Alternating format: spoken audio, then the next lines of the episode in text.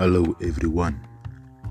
On the line today, we have a social media influencer, creator, world traveler, and Bigo superstar. Ladies and gentlemen, on our show today, we have the one and only Rebecca Barison.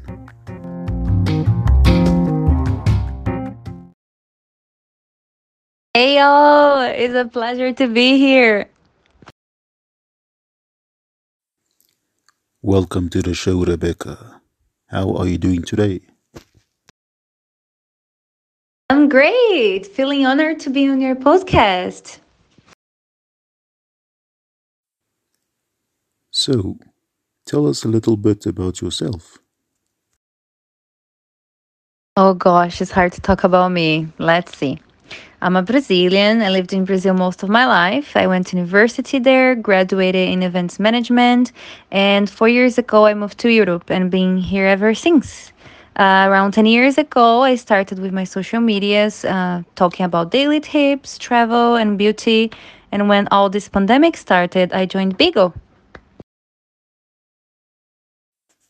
How many countries have you traveled to?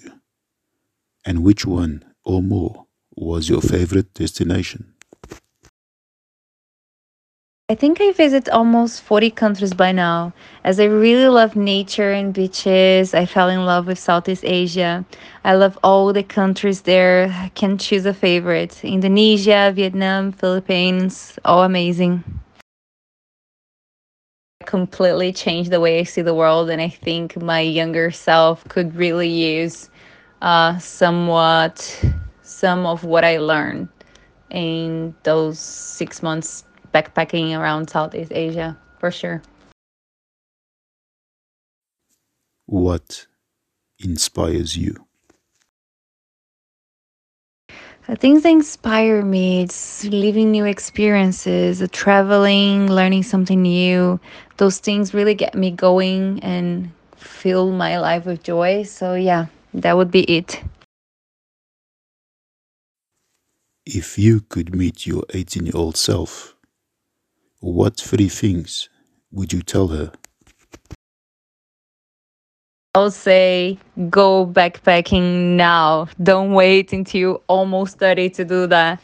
Go now. Pack your bags and go. Where do you see yourself in five years' time? Oh my god, I hate that question. I have no clue as I don't even know where I see myself tomorrow. I just hope by then I had crossed more items out of my bucket list. I think that's all I can hope for. What is the most frequently asked questions that you always get while hosting on Bigo? I think the most frequent question would be Where are you from? I think every single person who enters on my live asked that first. What's the weirdest comments or things that you've seen on Bigo as a host or as a Bigo user? I the most weird question is definitely marry me. Like people that I never saw in my life and just entered for the first time asking me to marry them. That's just so weird. And can I see your feet? I never know there was so many fit weirdos, but you know, it's difficult to name the weirdest thing I saw as we're talking about Bigo, you know. We're all weirdos there. From porn to puppets I've seen it all on the app. Are you a proud mother of chickens? Yes, I'm a very proud mom. They are well trained little dinosaurs, and I love them very much. How do you feel about being short? Are there any disadvantages? I feel great, you know. Best things come in small package, baby. Bigo says that you have sent more letters than anyone else. Are you in a fight with Bigo? let us know. Just fighting for the greater good, man. Just fighting for the greater good. They should hire me as creative director. I could improve the app on 100%. Being a host is difficult, but with friends it gets easy. What are your thoughts on that? I'll always go the extra mile if needed, and I don't run from hard work, but it can be quite draining. Thank God I have really good friends and viewers that help me to get through those hours with a smile on my face and really good laughs. Thankfully, in the end of the month, almost every time everything works out well. So, yeah, I cannot complain. I had good targets throughout this year. I just wish I could express better how grateful I am for all the people I met and all the friends that I have on Bigo. I just wouldn't be there for so long without them. So thank you guys. You guys are awesome, really, from the bottom of my heart. How did you feel when you reached 1 million beans on Bigo? It was awesome. When I joined the app, I never thought that would happen or that I would still be there. Almost one year and a half later, it's just never crossed my mind. I'm just super grateful for everything that I conquered and everything that Bigo has given me. It was an awesome year for sure. Have you ever thought of leaving the Bigo app? Eventually it could happen.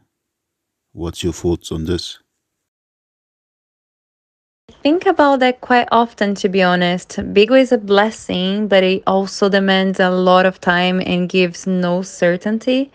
It's quite frustrating to spend eight hours on the app, sometimes weekends, holidays, and even though not reaching the stars you need that day. But Bigo is mainly about luck, and we can't count on luck all the time, unfortunately. I hope I won't have to leave the app 100%. I think I'll find a way to do the minimum hours and reach the minimum target so I can continue on the app as an official host. If that doesn't happen, I will definitely miss you all. I will miss the amazing friends I did.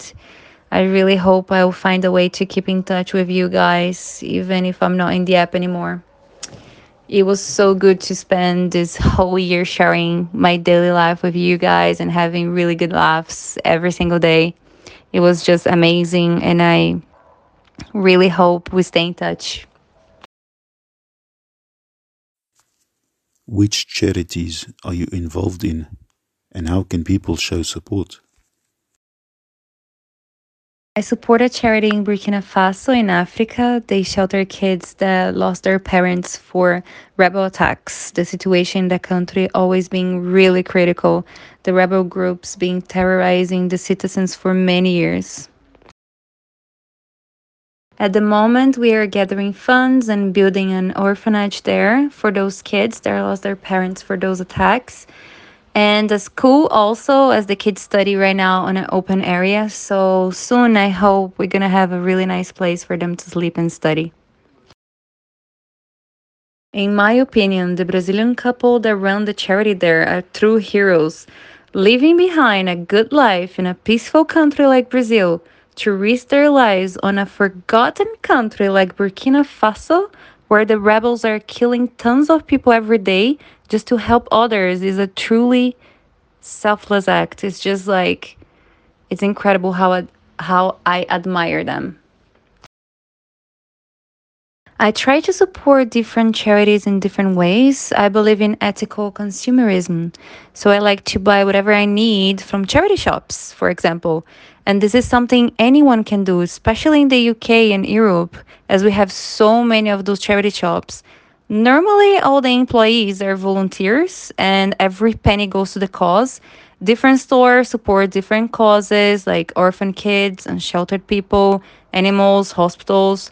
Lots of good causes that you can help just by buying something you need. So I find that so great and really helpful.